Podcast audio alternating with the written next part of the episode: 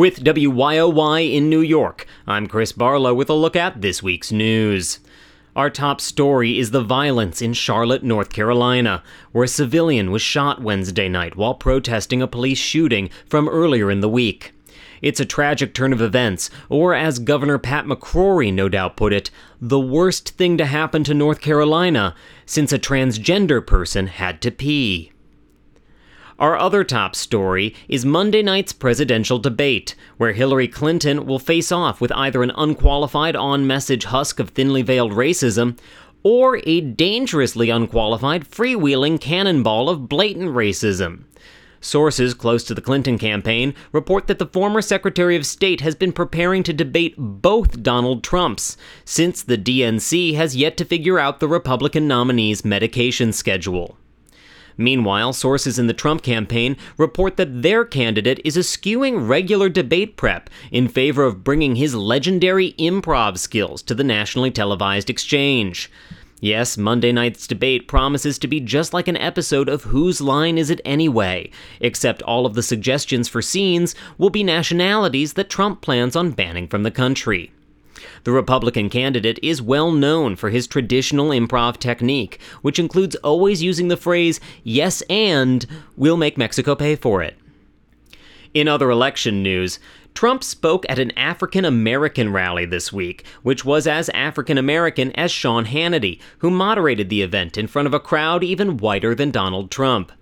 In his speech, Trump reiterated his belief that everything is so bad for black Americans that they might as well vote for him, since presumably nuclear Armageddon is preferable to dealing with racial inequality. Trump also took the opportunity to address the topic of gun violence, which he referred to as black on black crime, since white people never kill anyone with guns, especially not an entire church, movie theater, or school full of people. Trump told the enthusiastic crowd of non black people that the solution to keeping black people safe was to institute stop and frisk nationwide, citing its success in New York City, where it is no longer used because it was unsuccessful and mostly just unconstitutional. Asked for clarification after the event, a campaign spokesperson stressed that Trump was only suggesting we suspend the Constitution in Chicago, but that he would be open to suspending it elsewhere as the rest of the country descends into chaos during his presidency. And in yet another story about the election, Hillary Clinton was genuinely funny in an interview with Zach Galifianakis on his show Between Two Ferns this week. Political experts say this could prove disastrous for her campaign, as the only thing straight white men hate more than a powerful woman is a funny one. Closer to home, Police are continuing to investigate last Saturday's bombings in New York and New Jersey, with authorities now on the lookout for two well dressed men who apparently stumbled on a second pressure cooker based explosive in Manhattan, then removed it from the suitcase it was being hidden in and made off with the suitcase. Authorities stress that they only want to speak with the men and examine the suitcase as evidence, as anything left on the street in New York is fair game to bring home to your apartment, so you can give all your roommates bedbugs.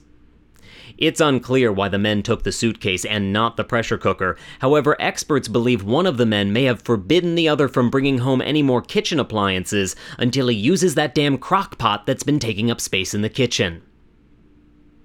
The winners of the 2016 MacArthur Genius Grants were announced yesterday, and seven New Yorkers were among the recipients. So I assume my check is in the mail. Taking a look at technology news, Yahoo uncovered a two year old data breach this week in which over 500 million usernames, passwords, and even security questions were compromised. The intrusion occurred in 2014 and is the biggest known hack of one company to date. In response, Yahoo is encouraging users to check their accounts for suspicious activity. Or really any activity. Because if anyone has used your Yahoo account in the last two years, it definitely wasn't you. In a related story, remember GeoCities? And Samsung has begun the process of replacing their exploding Galaxy Note 7 devices with newer, slow burning models. Finally, in entertainment news, there were a few surprises in this year's Emmy Awards, with Mr. Robot's Rami Malek taking home Best Actor in a show your parents don't understand, and Louie Anderson winning Best Supporting Actor in a comedy your parents have never heard of. But HBO swept the major categories yet again, with Game of Thrones taking home the trophy for Best Dragon Orgy and Veep winning Best Cautionary Tale. Of course, the big entertainment news this week was the breakup of Brangelina.